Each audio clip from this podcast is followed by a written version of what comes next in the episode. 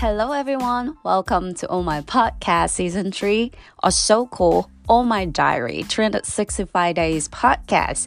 In this season, I want to challenge myself to do a 365 days podcast to share all the inspirations and my daily thoughts with all audiences. And in every Sunday special episode, just like usual, I would like to invite one person who inspired me a lot this week to ask them about their story and their perspectives about one chosen topic. In the first part, we will have a conversation about the chosen topic, and then we will go to the AMA, aka Ask Me Anything sessions with five quick questions, quick answers.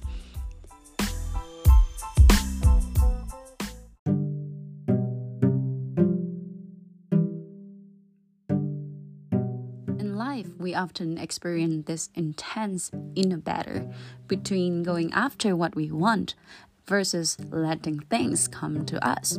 But week one is right. In this special episode, I invite Thais Ribeiro, an English teacher based in Germany.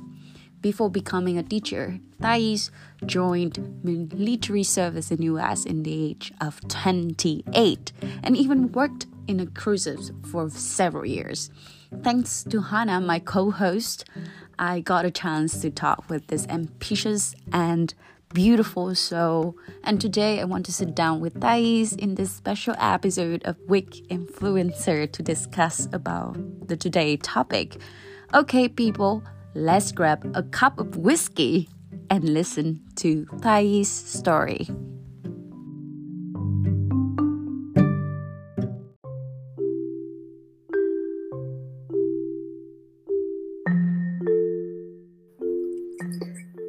Hi, guys.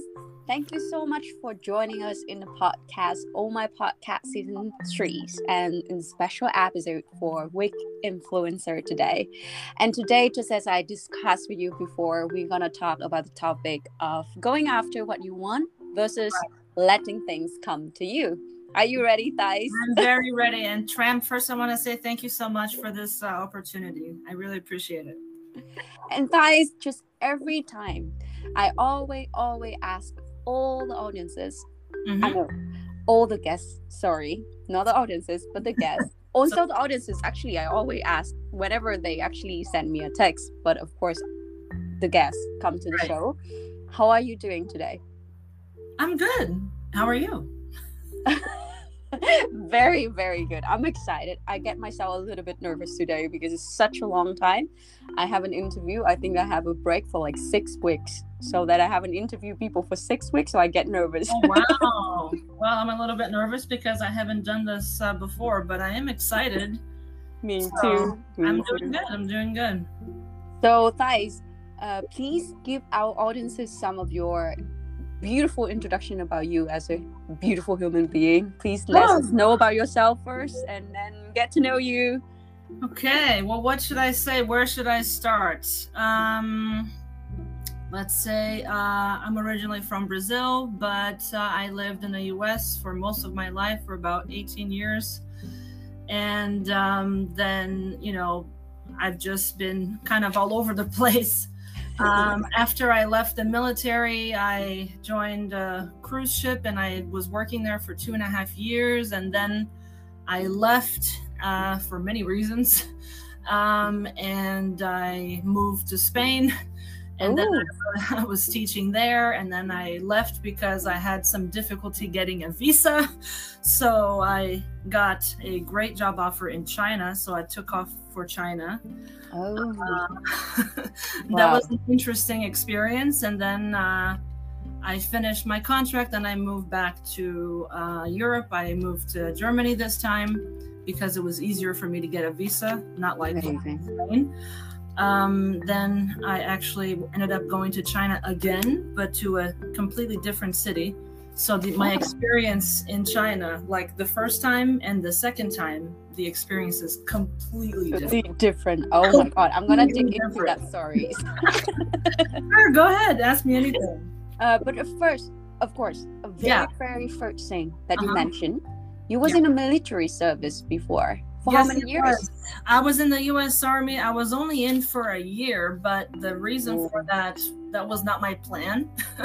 oh. Uh, I wanted to be in it for at least four years or more. Actually, at the time, my mm-hmm. dream my dream was to use my language skills to be in like the FBI or the CIA. That was my dream at the time. Oh wow! Uh, so that's why I joined the army, and I wanted to, you know, get experience and get tough, you know, because mm. um, I felt like I, you know, I didn't. I knew that I didn't have enough disciplines, you know, mm. and I. I felt like the only way for me to get that was uh, for a complete strangers to scream at me all the time. which they did plenty of during basic training. And to be honest, I never even thought that I would survive that shit, but I did. And um, I joined when I was 28, believe it or not. Um, I when again? I'm sorry. I joined the army when I was 28. Oh my god! And what did you do before that? Well, just to backtrack a little bit, I wanted to join way before, but since I'm an only child and I love my parents, but they tend to be a little controlling, uh, they were always like, "No, please don't wear." So uh-huh. I I didn't do it for years, even though that's what I wanted to do. And then oh. at one point, I just said, "Fuck it, I'm joining." and and then they were like, "Well, we can't stop her, so we'll support her." Great, thank you. Um, yeah, so I joined, uh, but it was the tough part for me was the physical exercise because I have never been a very sporty person. Uh-huh. Uh, I'm a total disaster, actually, in any sport of any kind. uh, uh, so I was like, I'm going to die, you know. Um, mm. But if there's one thing that I know is that I'm a very competitive person. So when I was there and I was surrounded with all these people and they were also very competitive and it was also like a, you know, do or die kind of situation. I see. And it pushed me and it was really good for me because I was able to see a whole new side of myself that I didn't know I had. Oh, I see. Wow. You know, I was just like, I can't believe I fucking did this, you know? And be honest, I mean, I was really surprised. And my, my drill sergeant, when he told me that I was like the number three female in my battalion out of 300 women, wow. I was like, what the fuck? He must be joking, but he wasn't. Um, and it was just weird. And uh, it just really pushed me. And I mean, God, you know, I was in the best shape of my life when I was in the army Wow. So I appreciate that sounds that. like a story. I mean, it's like seriously, I mean, I have never ever, ever imagined myself in the army. To be honest with you, I was lucky yeah. that it was in in my country but i mean right. like it sounds like really fun for me because when because in vietnam we have a special mm-hmm. show for military service like going to the army for a few days and i always want to join this because i think that there is something interesting about this and i'm not sure about the us army and everything but mm-hmm. i guess that is also very tough so well, can you share probably with us like five lessons you learned from army i mean so military service in us yeah i mean um definitely. Let me think. I mean basically uh perseverance i think is the, is the biggest one for me. Just never give up you know? Mm-hmm. you you never know your limit until you really push it. And um if you just keep going and keep going you'll be surprised how far you can get. Um you know not too much but enough that you really know what your limit really is because a lot i think a lot of times we think our limit is one thing but then it's way beyond that. Mm. if we just really really give it our true best mm. you'd be surprised how amazing that can be. I mean there was one time that i mean i was training to be a combat medic. Wow. and, and i was a tiny tiny tiny skinny dangly girl you know, and like, I mean, I weighed like 120 pounds, not anymore, but at that time, you know, um, and then they expected me to pick up a 200 pound guy and put him on my back, you know, because that's your job. Wow. You have, have to take people that are hurt from, you know, I mean, you're the first response team of the army. That is your job, right? So many times you have to pick someone up and bring them to a safe location so you can help them. I know? can imagine, yeah.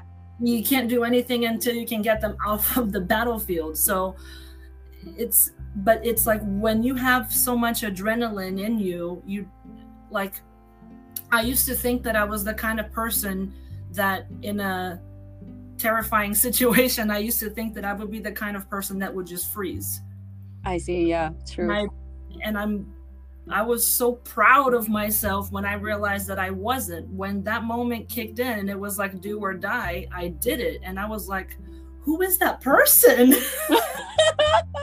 Wow. I was like damn i'm a badass you know? It, it just not that it, you know i'm just saying that like i surprised myself. It was really mm. funny actually um, and it was just really cool um, and you just really see a whole new side it forces you to see another side so that's the first thing perseverance mm.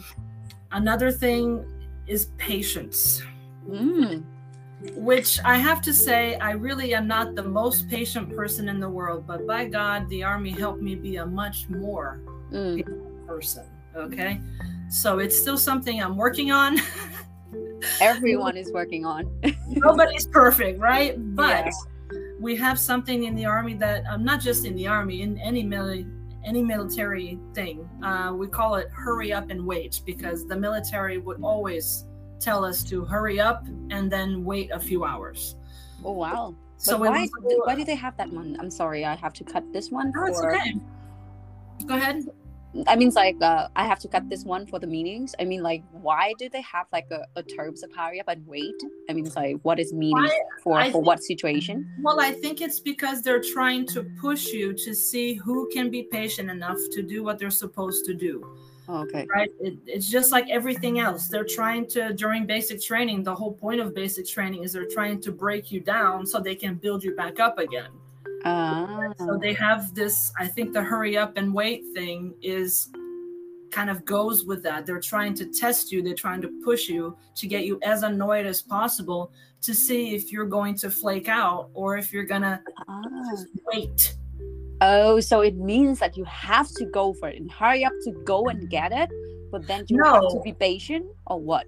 Like hurry up and wait was just like like the situation isn't like they could have just told you that hey this is going to take a long time but they don't do that. They say hurry up hurry up let's do this and then you do what you have to do but then the other part is you have to wait for other people and you have to wait for um, lots of other things. So it was this kind of patience test.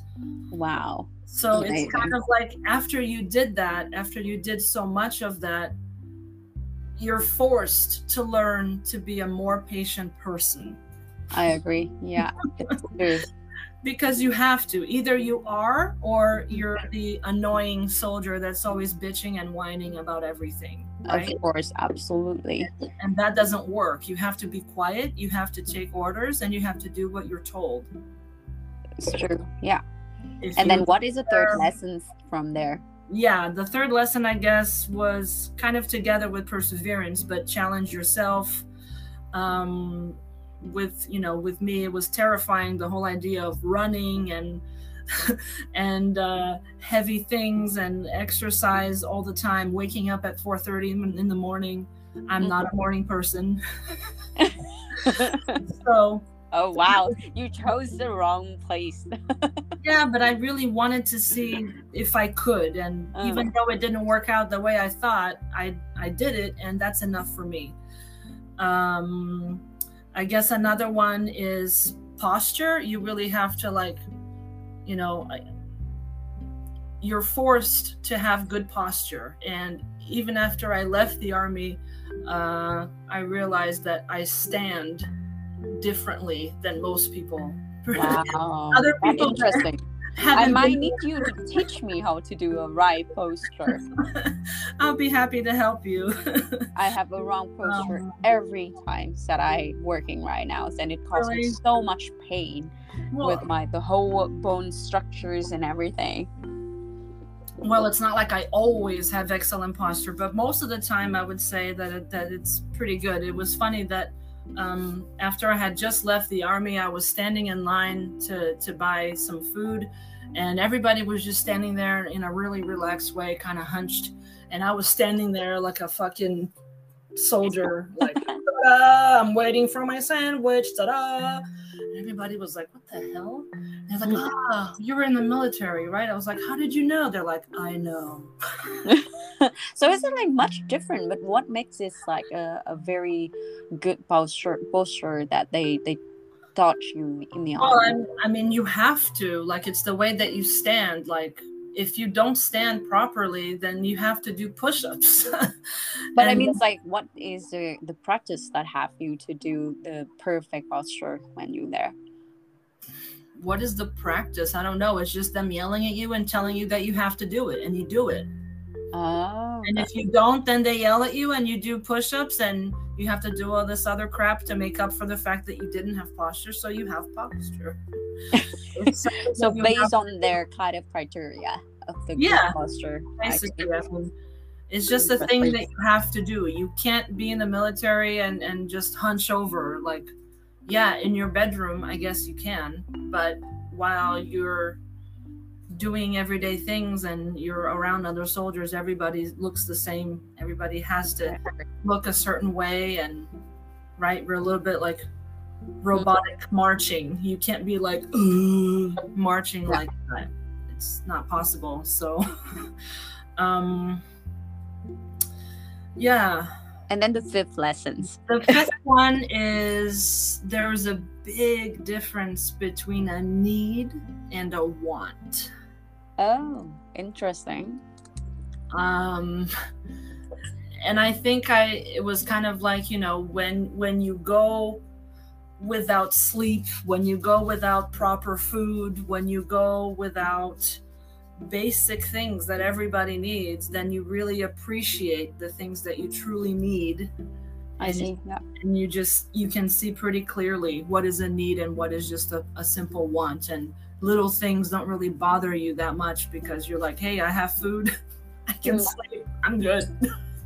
I, I I truly agree with you, and maybe that makes people more self-disciplined and also probably more focused on the things that they actually do. Because I think that in such a compact environment, I'm not sure if I'm using the right word, yeah. But then in such an environment where you have the high self-disciplines, you have to truly know what exactly needed for you to survive because you have to be back in the core needs instead of going to something like so materialistic and superficial outside because you don't even have time for seeing that stuff and this is the yeah. matter of die die or leave so right it's a matter of life or death exactly yeah. so you're just focused on what's really truly important and it really forces you to be in the moment and to not because you can't worry about stupid stuff. You have to focus and um oh, wow. and I'll be forever thankful for these lessons. You know, no matter what happened, uh, even though towards the end I was really upset with them because uh, they kind of lied to me, which is why I left. Um, it's a whole story, but um, I'm still grateful for the time that I had, and I'll just take those lessons and go my merry way. Wow, that is amazing. That is actually very precious of what you share because it's actually, I think that it's not a lot of people, especially women, you mean like to be in the army. Mm-hmm. I think that is really rare and it's pretty different, right? Compared to the male to be in the yeah, army. I think the numbers are definitely growing, you know. Yeah. Um, but uh, yes, of course, there's still a lot more men than women. But I was actually surprised that there were, you know, there are quite a few women. But um, I think it's just uh, something that's going to have to take some time until it's truly equal. I agree. It still takes time. So I think that. What, but what do you think that is what makes the biggest difference in the gender? You know, in there, like why we have more male or why do we have less female? Because of the physical, uh, or what else? Well, I mean, I think that if a woman really wanted to be, she could be just as strong as a man. Mm. Um, but I just think it's a lot in the mindset of, of, of everyone for the longest time, you know, mm. since the beginning of time that people always say, oh, women are the weaker sex, blah, blah, blah, bullshit, bullshit, bullshit. Mm. And um, it's not true. And um, that a, a, woman can't do a man's job. That's also not true. Mm. Um, and, you know, I think that little by little things are changing. And you know years ago, the women weren't even allowed to do certain jobs that men can do, and now a woman can do pretty much any job in the military. So, I mean, it wasn't too long ago that there weren't any women combat medics because as a combat medic, you are literally the most dangerous job is the infantry, right? You're right Mm-mm. there on the battlefield. The second most dangerous job is the combat medic. Mm-mm. It's true. Who are the ambulance of the army? Um, not that other jobs aren't dangerous, it's just that you're putting yourself right there in the middle of the war zone. You have to actually drag people into safety and perform emergency surgery and do all these kind of crazy things in the Mm. middle of the fucking battlefield. That's terrifying. It's very beautiful. I mean, it's like to to hear from it. You But know, then- scary as hell, but it's awesome. The adrenaline is insane. I can't imagine. I mean, it's like it's the same with like uh, I think that is same effect when you go to like uh, an attraction park and you go to a roller coaster. roller it must be exactly the same, but it's like more endurance, like longer times because it's It's like for insane. one year. It's not for like two seconds and you out of the roller coaster. yeah i mean i have a lot of really good memories and um no matter what happened in the end i'm i'm still i would do it all over again i might have done some things differently like i would have joined earlier and um yeah i probably would have um because as i told you i i joined when i was 28 so at that point i already had my bachelor so since I already had my degree, the government isn't going to pay me for something I already did. Mm. They would only pay me if I went back to school. I see. So it kind of sucks because I still have student loans, thousands of dollars in student loan debt. Um, I would have gone to the army earlier and they would have paid for it, for example. I can imagine. Yeah. Lots of other things that I would have done differently to make sure that what they did wouldn't happen this time. But you know, I don't have a time machine. Do you? And nobody's. I mean, it's like it. It So- makes the one that we do or we be today. So I mean, it's like Yeah. maybe it's one of the reasons why you become a teacher right now. So Yeah. probably we can talk more about this, like uh, your journeys to become a teacher. I don't have any regrets, dude. I firmly believe that it's not what happens to you that matters, it's what you do with it. I- So if something happened a certain way, the good, the bad, the ugly, fuck it. Mm. That's that's the way it is. That's that's what makes me who I am. So back to teaching. You want me to talk about teaching? Yes, sure. I mean, like I, I'm curious about what motivate you to become the teacher, especially English teacher in the first place. Well, wow. Okay, how much time do we have? um, Don't worry. Well, let's see. Um, so I I told you I was born in Brazil, right? Yeah. And when I was 11, um, I moved. Uh, my parents decided to move to the U.S. because um, there was a lot of inflation. There was a lot of uh, economy issues in Brazil at the time, and my parents were just they didn't want it to get even worse, and then they were stuck.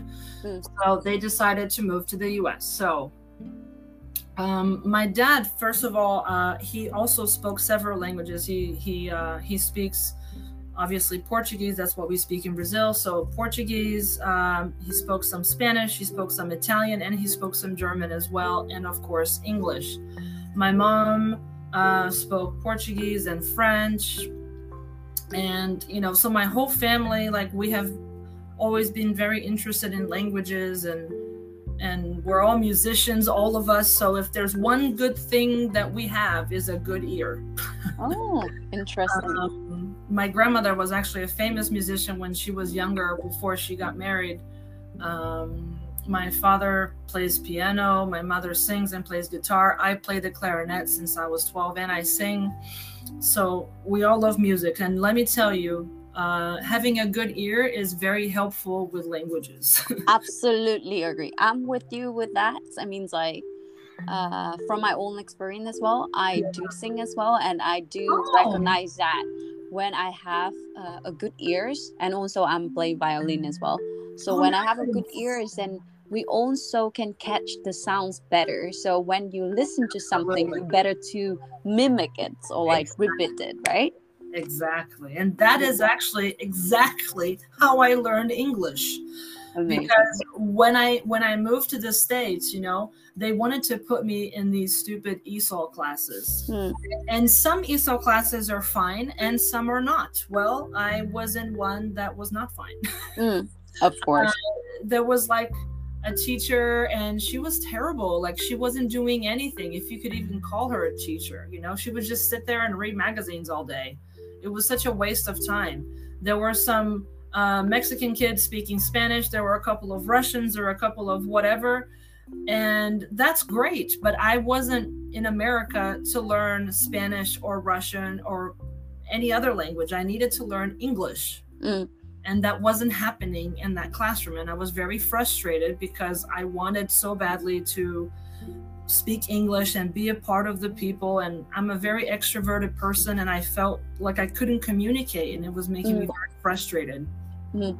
so um so i uh i looked uh, I, I i found a dictionary and i you know I, I had very broken english i could basically just say face, I'm 12, you know, I'm 11, whatever.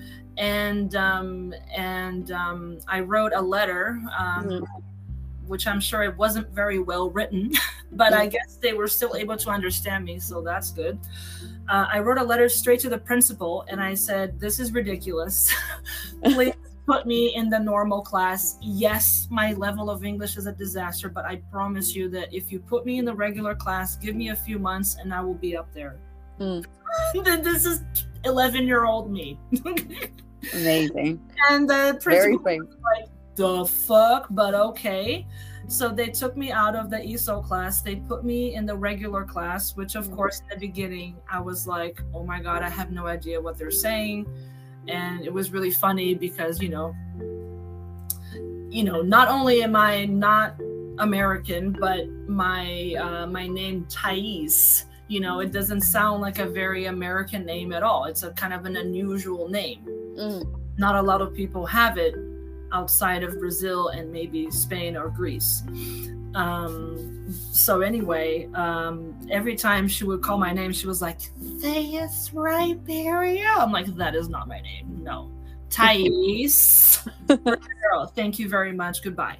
So um, yeah and then she finally figured it out you know and then my teacher was just, I mean, I feel kind of sorry for her. It's probably not her fault. It's mm. probably mm. just, you know, the whole American thing, you know, just, and there are so many good things about the US, but the education about geography and about the rest of the world is not really a top priority, let mm. me say, right? So they tend to be a little bit close minded and, and think that they, know everything when they don't know anything at all. Like my teacher was really dumb, you know, and and like I I was in so much shock when she said this to me because she um so she said that very first day she said so Thais is your name right? I said yes that's right Thais good job good pronunciation I see and then she was like, So, so, so, Thais, where are you from, hun? Where are you from? I said, Oh, I'm from Brazil. She's like, How can you be Brazilian when you're white? Oh, okay. That interesting. What? what do you mean? Mm. There is every color in the sun in Brazil. It's a country of immigrants, mm. just like the good old US of A. Mm. We have white, we have brown, we have purple, we have everything. Okay. So the fact that she was like, How is it possible that you're Brazilian when you're white? I'm so shocked. I was like, You're my teacher? I'm supposed to learn from you? Mm. Oh, God help me. so I was actually really irritated by this woman, but I was like, you know what? Maybe it's not her fault. She just is ignorant. She doesn't know. So I'm going to educate this woman. So I went home and I told my dad, and he was like, oh, that's really bad. I'm sorry she said that to you. She's really dumb. Mm. And I said, Dad, what do I do? I this woman, she's so dumb. Like, what if what am, what am I going to do? And he said, you know what we should do? You know what we should do? Buy her a book about the history of Brazil. that is very sarcastic. I did. I bought her a fucking book and I said, read. And I and she said that she actually read it and she said oh i learned so much i said congratulations you know what bought one country outside of the us of a. Mm. but so- then is it is it one of the the motivation that makes you want to become a teacher? Because yes. you see that it's actually not well exactly. know, because she was such a bad teacher that i was like what a disaster. It's interesting and then of course i had some very good teachers like my music mm. teacher in middle school. He was the best. He was amazing. He was mm. wonderful. And he motivated me so much. Mm. and wow. I, I also had a private teacher for clarinet. And because when i was little i was i was pretty good for a while. And um you know and she was amazing. I'm still friends with her. I just talked to her yesterday um, not in person. Not but in person. I mean, like in the U.S., but you know. I mean, it's like from from your story, it's it's interesting because most of the time when people ask you a question like, "What motivate you to become something?" Most of the time, people wouldn't tell like, "Okay, because I see someone is so cool and blah blah blah," but then you are telling absolutely like well the opposite unexpected. Because i was so angry at this woman that i didn't want i didn't want anyone else to have the same experience. I was like amazing. horrible. You, you wanted, think you realize that. You know? And i was just like wow. Um but then again of course the good ones also influenced me. And then yeah. you know the fact that i i had to learn languages myself i, I pretty much taught myself. Mm. like we were talking about copying and, and parroting. That's what I did. I would go home and I would watch TV and, and I would repeat everything they said mm. until it sounded good enough to me. And then I would move on and repeat some other stuff. oh my God. That is exactly what me doing as well for learning really? language. Yeah, that's what I did. I would read out loud. And and and you know, my parents have have a pretty thick accent, you know, but which makes sense. They learned they learned in English when they were older. Mm. Um, but you know, and it was funny because, like I said, I, I I joined that class, and at first it was really hard for me. But at the end of six months, there was a spelling bee, and guess who won the spelling bee? Whoa! Don't tell me. Oh, that's right. it was me. wow. It's just a stupid spelling bee, but for me, that was a big deal. Okay, now we're gonna do a spelling bee. okay, that was fifth grade. Can okay. You, can you spelling spontaneous but uh backwards? oh my, spontaneous. Yes. Okay, I'm gonna test. Let's let me test you. Please don't. That was fifth grade. You're not so ready for this? I don't know. Oh my goodness. But uh, it was funny and it was I was really happy about this. But then, you know, you know, um and I just it just came easily to me because once I learned English, I felt confident in that. And my best friend in my class was a girl from Guatemala. So, of course, I, I learned Spanish. So then I was speaking Spanish fluently, English fluently, Portuguese fluently.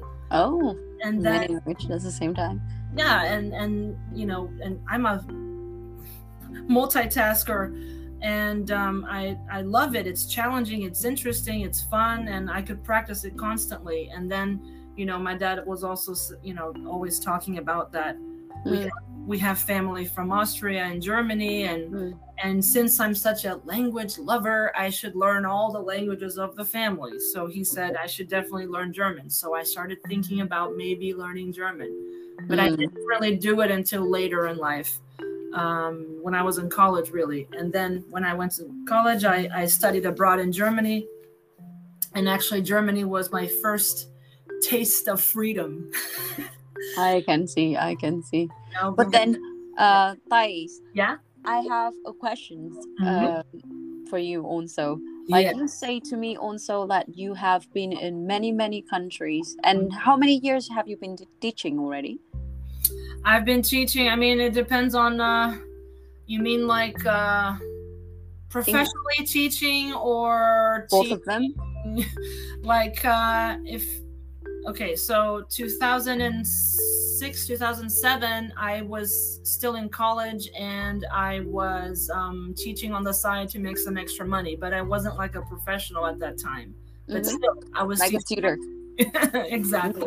Mm. Um, and then 2009, I got my teaching certification. I I did a couple things with that, but right after that, I joined the military. So then I Mm. didn't really get a teaching job. Mm.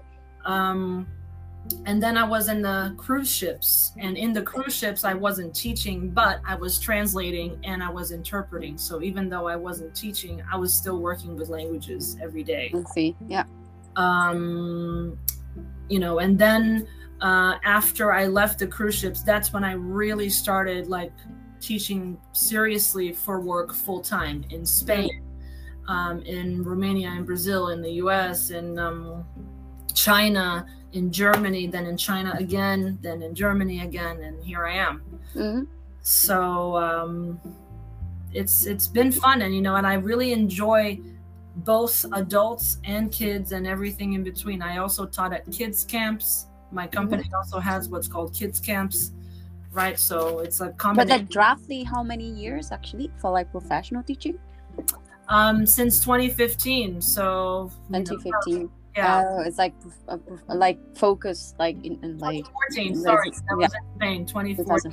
2014. Oh wow! So it's roughly around eight years already. It's Right. pretty long time actually, and Yeah, it's, it especially it's in different location. But then, since you travel a lot for for work, also for teaching, what which countries actually impress you the most?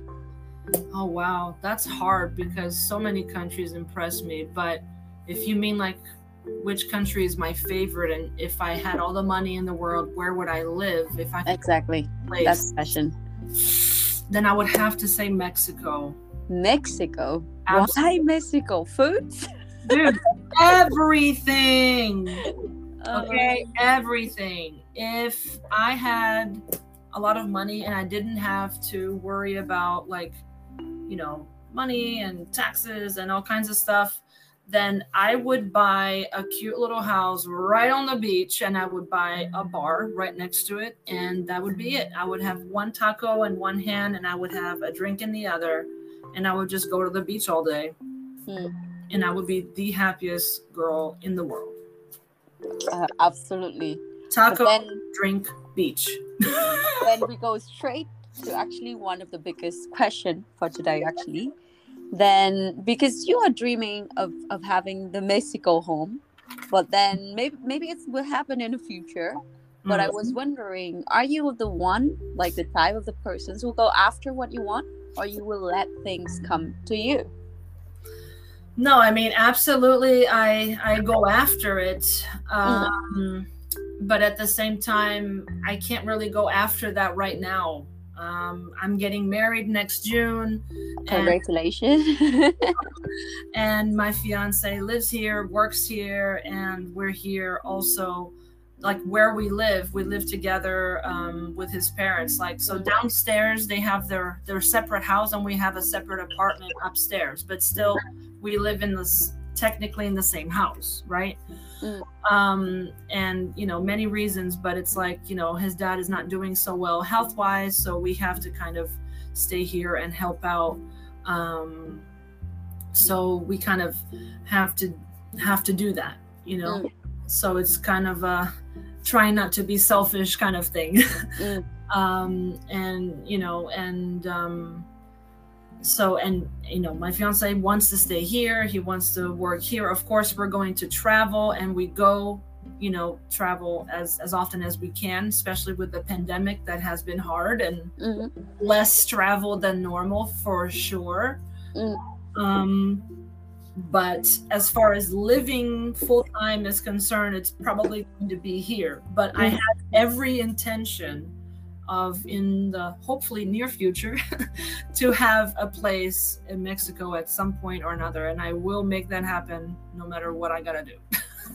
but then do you think that's like what makes you think that you know like you prefer to be you know go after what you want rather than just let the thing naturally come to you well i think that some things we have to naturally come to us but i just feel strongly um, that you know when i get the feeling that something needs to happen um, i don't wait for things to fall from the sky i just mm. i do what i have what i feel is right and and you know i i tried my best to make it happen mm. kind of like what happened with with my app you know like mm. uh, when i was teaching um, every student i ever had they always said to me you know that they have issues with getting real practice consistent practice in mm. english and I looked and I looked and I didn't see an app like this that that would give this kind of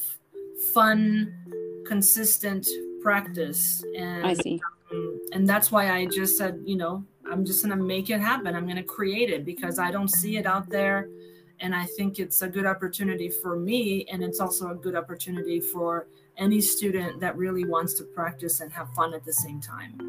Amazing. Do you think that always, all the time in your previous experience and all the things that you've been through, uh, do you get always get the things what you want like the things you want if you go after this and do you have to be strategic about this well i mean i don't think anybody always gets what they want i think the problem is that sometimes we think we know what we want and we're wrong oh, absolutely but, with you yes but sometimes we're right and i think most of the time we're right and I think that a lot of times people are so afraid of failing that they don't try at all.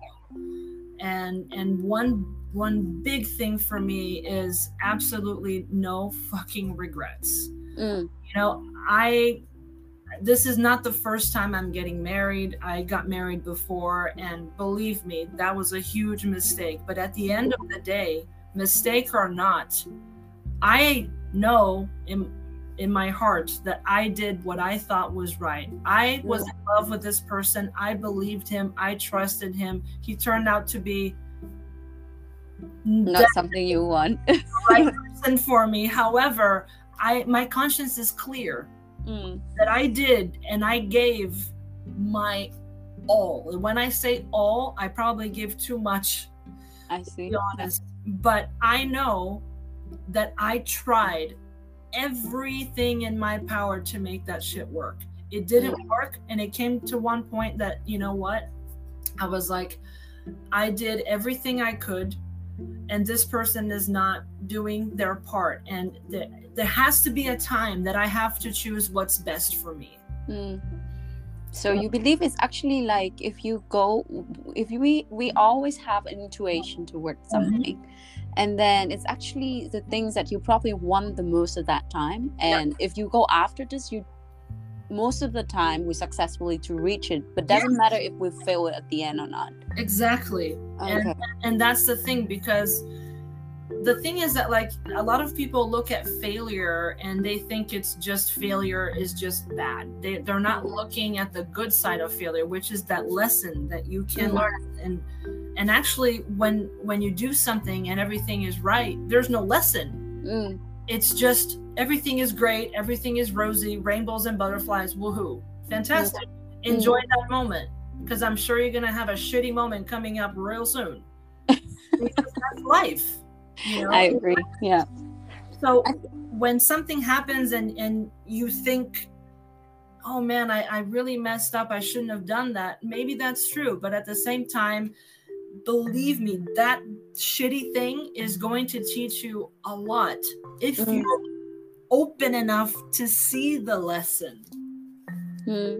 But do you think that we have to be strategic also? Even though we go with intuition, and most of the time, some of us go blindly, and then the tendency of that is we fail more. But if we strategic go after what we want, we tend to get more. I don't know, like hmm. better chance to be success. Have you ever think about this? Oh, girl, I think about everything. I'm a Scorpio. um, that's tough. I mean, I I just all I can say is that I firmly believe and trust in my intuition. You know, even if it turns out to be quote unquote wrong, I don't think it's really wrong. I just think that it's what I felt and I would rather try and quote unquote fail than never mm. try at all and one day look back and be like, damn, I should have done that. What a waste. Mm. I think that's far worse than looking back and saying, oh, well, that was a mistake. Okay, whatever, move on. You know, I mean, I would much rather. There's so many things, you know, that I that I see people that are saying, the biggest problems is that they always say, "Oh, I coulda, shoulda, woulda. I should have done that. I should have done that. I should have done this." Mm, maybe not. um, but do you think that it's also there is one more thing that I'm pretty curious about this topic mm-hmm. actually yeah. is that go after what you want. Some people say that it actually only happens in career or like a goal motivation in life but most of the time go after what you want doesn't work in love. Just the same way what you described before. No way. I firmly believe you should go with what your with your gut with what you want with love. Absolutely what makes you believe that? I just always believe my gut. Um, mm. You know, and I just, I know what I know. And of course, I, I mean, as I already told you, I, I trusted the wrong people at some points, but usually, I don't know, even if it was bad, there was always something good. Mm. And I, I, I, choose to look at the silver lining. I choose to mm. look at the the good side because everything has a good and everything has a bad. There's nothing that is just white or black. There's no such thing. Mm. that doesn't exist. And then do you think that go after the things that we want for instance also involves some fears? Absolutely. because sometimes it's scary right to go after what we want but I think I don't know. I don't know if it's the same for you, but for me, sometimes it's exactly when I have that little fear that it's like, ooh. then you you crave it more, isn't it? It's adrenaline, yes. Exactly. I think that is part of the things that you learn from military service because you are, I think, like from what I learned about you, you was like taking every risk just because you want it and you just do it. Like for instance, you say, "Okay, I'm gonna go for the army," which is a very rare choice for a woman to take. and then you say, "Okay, I don't trust them because they don't, you know, like do the things any that I believe anymore." So I switch it and go to do the crucive, which is also a very rare choice for people because it's not so stable. Well, and then you switch to become a teacher all of a sudden after. It's mean that you have something in mind you just go after that which is very like strong character i don't know i don't know. Yes i am strong and i think a lot of this um, i'm gonna go back a little bit to the parents. I love my parents to death i really do. They're amazing beautiful people. Mm. however no one is perfect right? Mm. so i think i think especially with my mom Mm. She's a very careful person, too careful. Oh, okay. a little bit panicky and she just does things in one way and that's it. And I always was kind of very frustrated by that. I always watched that and I, to me when I see that and maybe it's judgy and I'm sorry if it is, but I always had the feeling I, I didn't really have the feeling that she really wanted that. I just I it's not like it's not like she didn't do things and it looked like she was happy you know Mm-mm. it looked like she didn't do things and she was miserable and pretending to be happy very interesting i very... Kind of, i'm a very sensitive person and I, oh. I, I i really could feel the vibes and it was driving me crazy and i was always like looking at that and i think what i always told myself since i was very very young was always like i don't ever want to be like that. I want to be the complete opposite. And I think wow. to one extent it's good, of course, because I did a lot of things and I've lived a fun, crazy life and I love it. But I think in some situations it's bad because sometimes I'm too extreme. Mm, I can imagine. You know what I but mean? You you you actually bring us up a very very on point uh, things is that sometimes the things that make us today is originally sometimes it doesn't come from something that we like or something right. we admire but mm-hmm. something we hated so much we angry so much some something is come from from the negative feelings or sometimes even like exactly the frustration and even like the parenting also shape us the way that we become today so parenting is very very important Interesting. Just like the Absolutely. bad teacher. So I guess I hold on to more grudges than I think. Amazing. Wow. But then but, I no, I've always been a very spiritual person, but I'm not religious at all. I was at one point, but oh. not anymore. But I will always be a spiritual person because for someone, I mean, I could talk about this all day. I mean, I've had so many experiences which some people would say, What the hell? Um, but to me, it's completely normal. So it's impossible for me not to be a spiritual person. Impossible. I think it's a very important part of human being actually because we have I think that a lot of maybe some of the people think that is a little bit bullshit when we have like we have the thought that we are uh, made by mind, body, spiritual, Mm-hmm. and uh, one more thing the soul i think so yeah, four things that sure. made us and i think spirituals is super important because it's make the belief and and i think that is also the strong drive for all the decisions that we have in life absolutely but Thais, please yeah. tell us about your future plan the things that you are going after right now that is a moment for you to talk about the current projects that you are working on at the moment the app that I'm very so, I mean, I mean, what I'm working on right now is I, I already mentioned the app. Uh, my app is called Englishized. And um, as I said before, you know, I had students and they all said, you know, I really don't have um, a fun way to really consistently keep practicing my English. And it would be nice if I had someone to constantly push me and post funny things and and there was like a community of people that we could get started and um, and that's why I decided to create this app. And um, so that is the main thing that I'm working on right now. And I'm really proud to that I actually was able to do this. It was not cheap um, and it was not easy. Um, but I think it's worth it. You know, I really feel like it was what I was supposed to do. I feel like, and I, I feel like I still have a long way to go. You know, I just started this. Um, this is brand new for me. I don't really, um, I'm not really sure exactly of how to do it, but I'm doing it anyway, like I do everything else. That's a spirit that I what I know about you. But what do you think that is gonna be, be beneficial for a student? I think th- you explained already to us that mm-hmm. you come up with that because you saw that a lot of students have like a struggle, struggle actually struggle with uh, mm-hmm. with like conversation English and also especially with the real case situation. So then you create an app. But maybe you can give us a little bit touch onto what exactly that it's what is benefit right. that is provide for student right exactly so basically the the i think what i think is the most important thing is um i have what's called like the englishized feed which mm-hmm. is going to be like you know like a little instagram uh for the community to just i will constantly be posting things and then i want people to also comment and post and I'm also going to be just random things like what's going on that day or in the world or word of the day and I see. Uh, yeah. fun things. And we can always just joke around and practice and talk. It should be a very relaxed space where mm. people should feel comfortable to say pretty much whatever they want. If they have questions, they can do that too.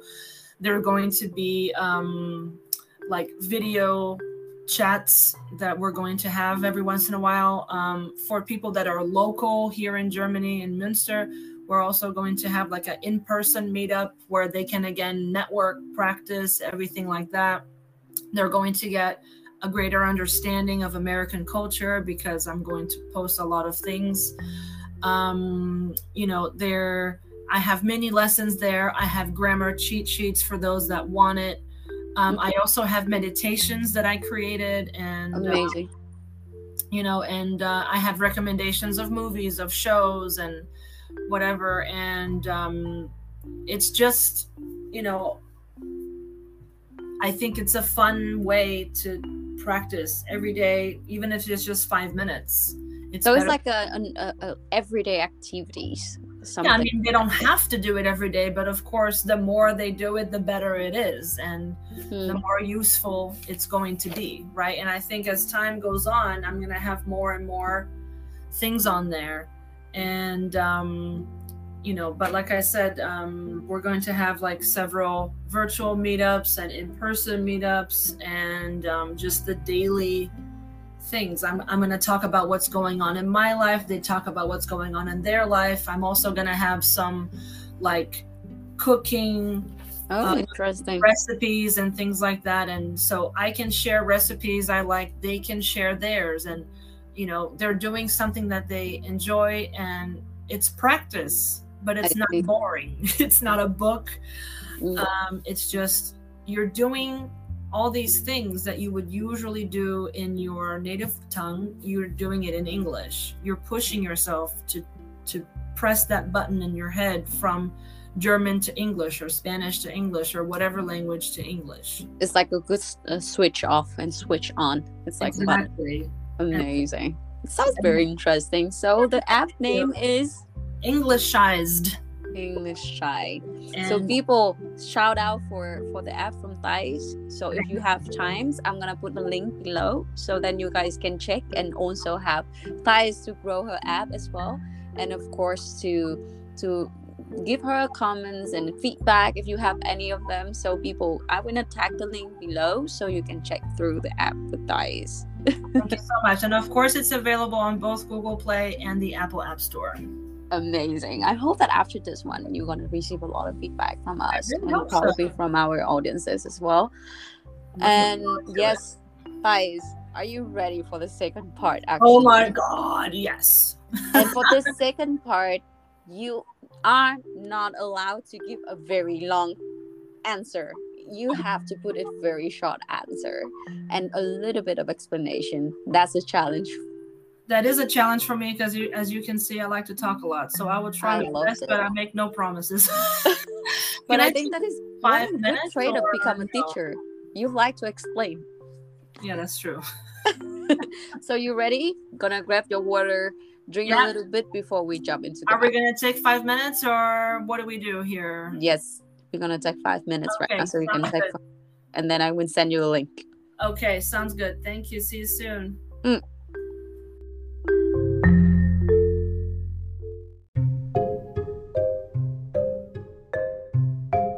I'm, I'm back. Thank you for being back and not running away. no way. This is fun. I love it. We should do it more often. Of course, absolutely. If you are in love with it, we're going to talk a lot of different topics after. But mm-hmm. first, are you ready for the challenge? I think so. I'm as ready as I'm ever going to be. Let's go. Okay, let's go.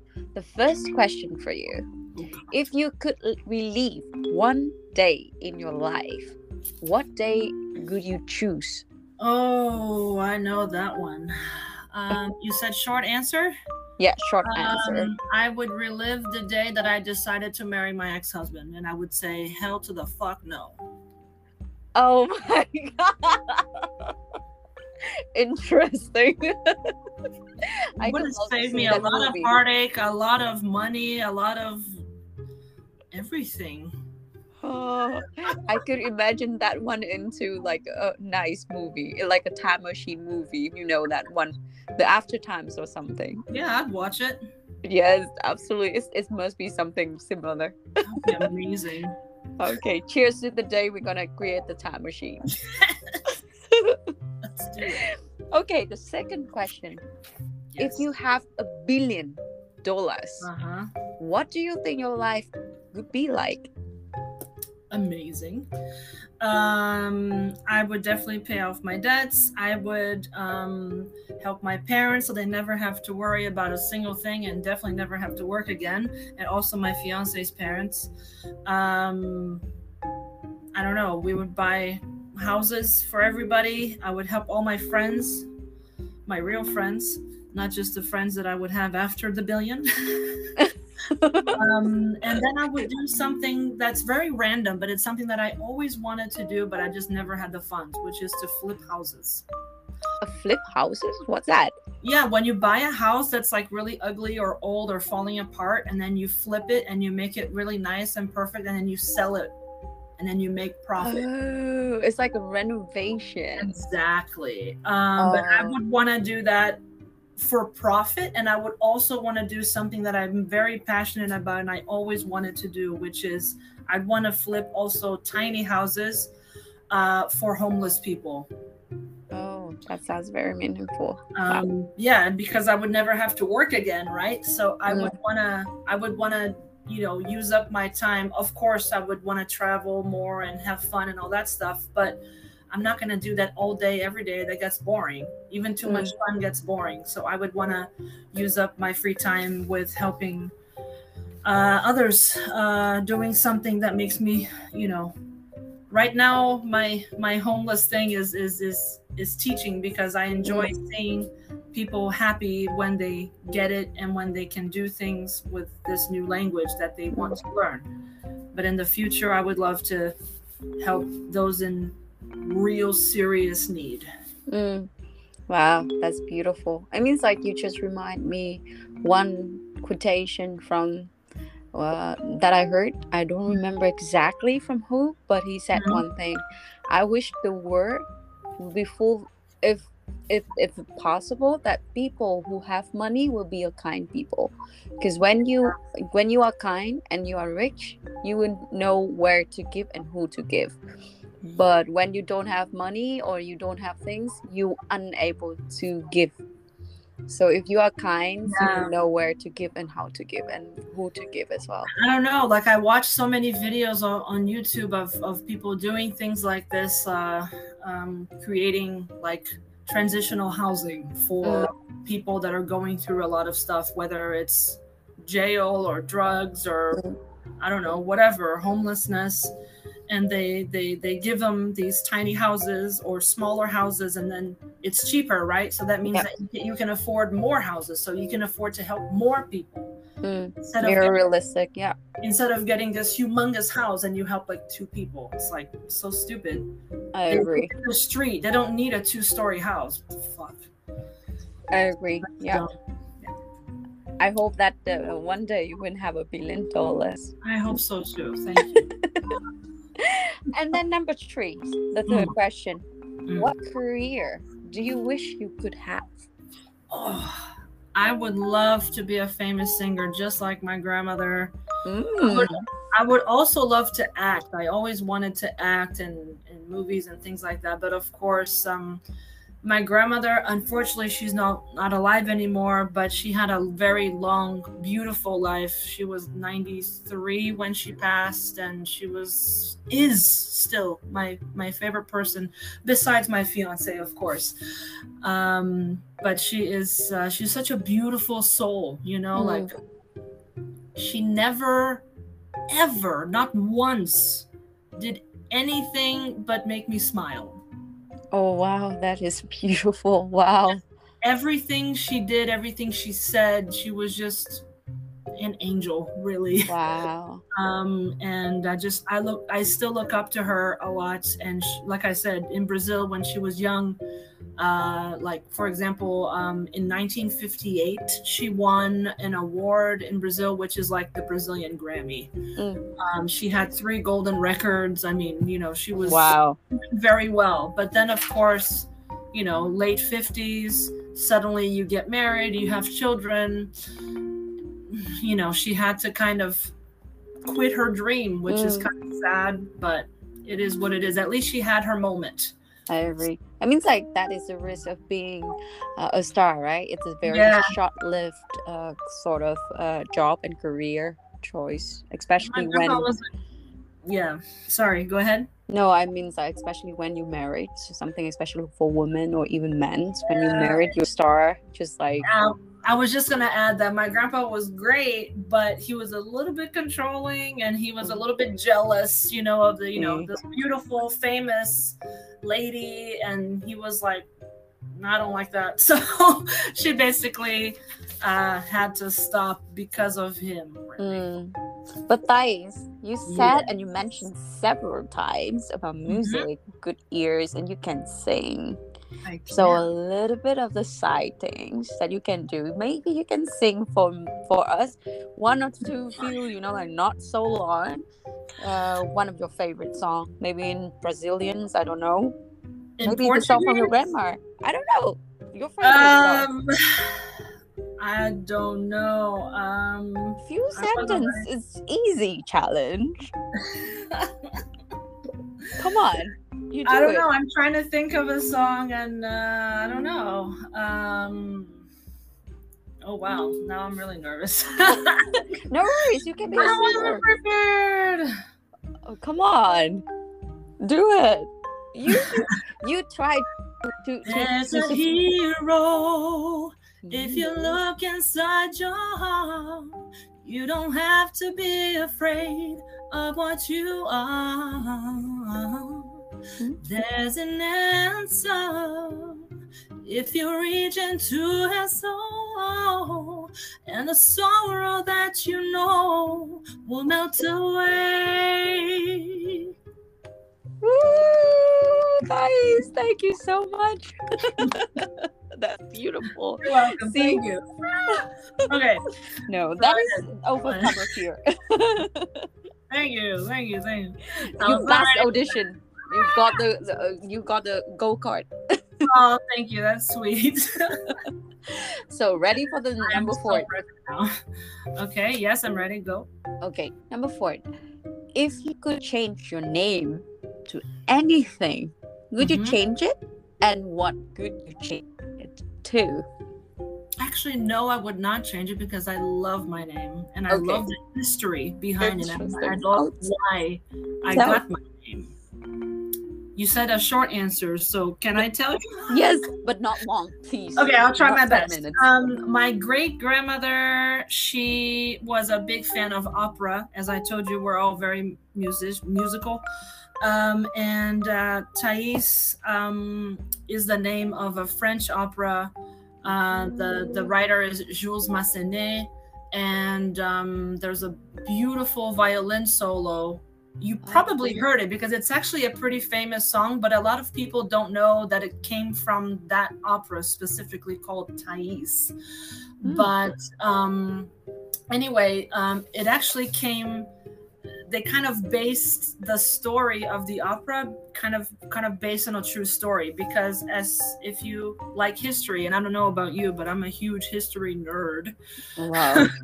um mega nerd um anyway Alexander the Great. You know who Alexander the Great is yes, right? of course, yes. So this guy he of course had some ladies traveling with him while he was doing his thing. You know what i mean? So one of these ladies which you know is like a you know prostitute basically like a what they would call a courtesan which is a high class prostitute wow Wow. Okay. and sh- there's Thais. She was his companion, Mm. and she went with him to many of his trips. And um, actually, Thais, if you look at it, I can send you a website later. You'll laugh. All right. Thais is actually known for um, her most famous thing is that she she caused the burning of Persepolis, which Oh. um, when Alexander was traveling, they they got to Persepolis, and Thais was really uh, pissed off at the Turks because the Turks had burned something in Athens, and Thais is Greek from Athens, so. Oh. Thais and, and Alexander the Great and everybody was having a party. They were all drunk as hell. Oh. and Thais was like, hey, we should burn this place. And mm. everybody's like, that's a great idea, Thais. Let's burn that shit. So they burned it. Oh, interesting. And Whoa. I just think it's hilarious. Even though I think it's kind of fucked up that she burned it, I still think it's funny. And it just goes to show her personality that she was a strong woman. Mm. she i mean this is what 4000 bc and she's Mm. telling these men what to do Interesting. She's like, Wow. let's burn this bitch and they're like yeah okay So I think that's hilarious. You know, she's a strong, and and they they you know it, they they describe her as being very beautiful and very smart and very musically talented, and obviously she's just a really badass woman. And I just think she's amazing. and um, if you watch the opera, uh, the, the I don't remember the entire story, but I do remember that the main thing is that in the beginning of the opera, she is a prostitute, just mm. like the real Thais. Mm. And in the end of the opera, she turns into a saint. Oh, interesting. Wow. so talk about a fucking transformation. Mm. And if you listen to the song, that is again a beautiful violin solo. Mm. Um, if you hear it, it's so it's so dramatic. You know, it's like this. It can. It has like I don't know how to describe it, but it's very dramatic and it's it's very me because I'm a drama queen and I love it. I wouldn't have it any other way. I think that it's like something with the meditation Massenet's or something, mm-hmm. right? I, I don't. I'm not sure. It's if it's uh, like yes. a solo violin. It must be it is meditation. Meditation from Thais. Yeah, yeah, it's a meditation from Thais. yes, I mean, right. You play violin, right? Yeah. So you know this song. I think so. I probably will. I know this song, but I'm not so sure. But I when remember... I was in orchestra, when I was like 12 or 13, I was in orchestra, and I heard this song, this girl playing the song, and I had no idea that it was that song. I just heard it, and I was like, "Oh my god, that's beautiful! What is that?" Yeah. And she looked at me. She looked at me like I was stupid, and she's like, "Don't you know the name, the song to your name?" I was like. what? And then she yes. yeah, it's called meditation from Thais. And then she pointed at me. I was like, oh, really? And yeah. then I looked it up and I was like, oh my God. Yeah, it must be my meditation one. Yeah. I think that I listened to this once, but I have never played it before. It's too dramatic for me. well, play it one day, think of me. sure. So then, but yeah, I, I love my name, even though I had some difficulty with people pronouncing it correctly because, you know, it's Thais and the H is silent. So it's not Thais, it's ta, ta, ta. Pretend that the H is not there at all. Thais. You know, lots of uh. people mispronounce it, but you know what? I don't mind. I would rather be Thais than Mary. Okay, or, yeah, sure, of course. Wow. But then I mean like am I pronounce your name correctly? Thais. yes. okay, the fifth question, Thais. Yes. Do you believe in something? Absolutely. I told you before, I'm a very spiritual person. I am not a religious person. I have been in the past, but I absolutely believe that there is a higher being, and I have no doubt in my mind. I told you I had many, many experiences. I could sit here and tell you like 20 of them. But um, I mean, it, it would be literally impossible for me not to believe in something. I mean, I have had several out of body experiences, and you can think that's crazy or not, but it, I don't care really, because I know what I lived through, and I know what they are. And i i i sometimes i see shit before it happens. Mm. and sometimes i just i meet someone and i just know and i just have a feeling whether it's good or bad. So it's more like a religious uh no what is that? uh, spiritual. yeah, yeah, very much a spiritual thing. Yeah. I, am not a fan of religion because i don't like what people do in the name of religion. I mm, understandable. Yeah but I'm not going to judge anybody that is religious. They can do their thing. That's totally fine. As long as you don't hurt anybody, I think that's great. You can do whatever you want, you know? But me personally, I'm not into religion anymore. And I, I was actually for a long time. But and most of the time for more spiritual experiences, uh, experiences rather than uh, religions. Absolutely. I mean, I, for example, like, I don't know, I had a, I could sit here and tell you the whole story, but it would take forever. But I could just to keep it simple. I had one time, just one example. I had a, a dream, but it was much more than a dream. It was like a premonition Mm. uh, before it happened. And I had no reason to believe that this would happen at all. Uh, for example, my grandfather was sick, he had cancer, but the doctor had just said that he would have at least five years with us. So we were all very calm and thinking that we still had at least five years. So we were like, yay, you know? So we Mm. weren't worried. We weren't worried. Like he's gonna die tomorrow. No, Mm. we we thought for sure we would have some time at least. But I had a very vivid dream, and it was actually the only time that I know that I sleptwalked. And um, and in this dream, he said many things, but the most important thing is that he's he wanted me to give a message to my dad. He wanted me to tell my dad that he's okay. I see. Wow. I was like, why don't you tell him? why are you telling me? Mm-mm. And he's like, I don't really have an explanation for you. This is just the way it is. Can you please tell him? Mm. You know, and of course I was upset because I was like, I don't want you to die. I want you here. Mm. And he and you know what he said, he he said, um, you love me, right? And I said, Of course. So he said, So please don't be selfish. Let me go. Oh wow. He said, If I know that you love me, so act like you love me. Of course, you're allowed to be sad, but don't linger on that Mm. too much because when you are so sad, I can feel it. And I agree. Yeah, yeah. be sad. Mm. Right? So if you love me the way that you say you do, he said, I need you to focus on the good memories that we had and and and to really release, let me go, you know? Mm-mm. And then that morning, I woke up and I thought, what a crazy dream. It's just a dream. It's fine. He's alive. Everything is fine. And of course, he was dead. Oh, wow. Interesting. That's just one example. I can sit here and tell you like 20 of them. Mm, wow, that is very interesting. So, like I said, it would literally be impossible for me not to believe, Believe in something. afterlife, Mm. in in a god or goddess or whatever it is. I don't think it's a god or, or a goddess. I think it's it's a it. Mm. Interesting the way that you call it like that.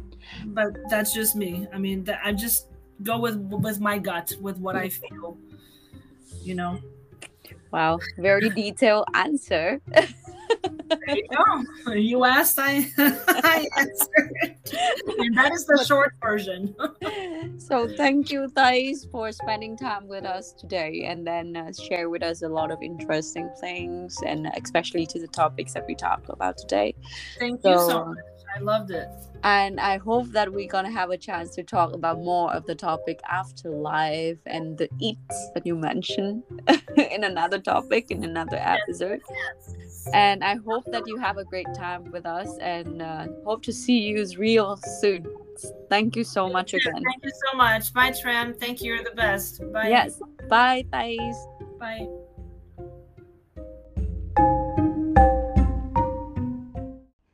Season 3 of All My Podcast feature HSCV Humanitarian Services for Children of Vietnam, an organization with a Blossom House which provides a safe space for girls to live, heal, and prosper.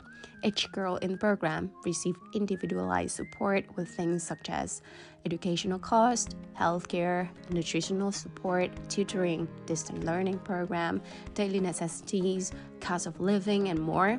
They are currently in the process of identifying new girls in need of support and expanding their reach in the Hanoi communities. If you are interested in the donation program, please check out the link below. Remember, every donation makes a difference in the life of a girl. Thank you all for your love, like, DM, and share. Thank you for listening, and I hope you guys have a great time with us. To support this podcast, you can share, subscribe, and follow all my podcasts in different platforms such as Facebook and Instagram. New episode is coming at 9 p.m. Indochina time or 4 p.m. European Central Times every day. All my podcast is now available at Anchor, Spotify, Google Podcasts, Apple Podcasts, and SoundCloud. To collab with us, send us an email to podcast.omai at gmail.com. Don't forget to buy us coffee via coffee link below. And to send us voice messages and feedback, check out Anchor Messages. And as messages, because we care, we share.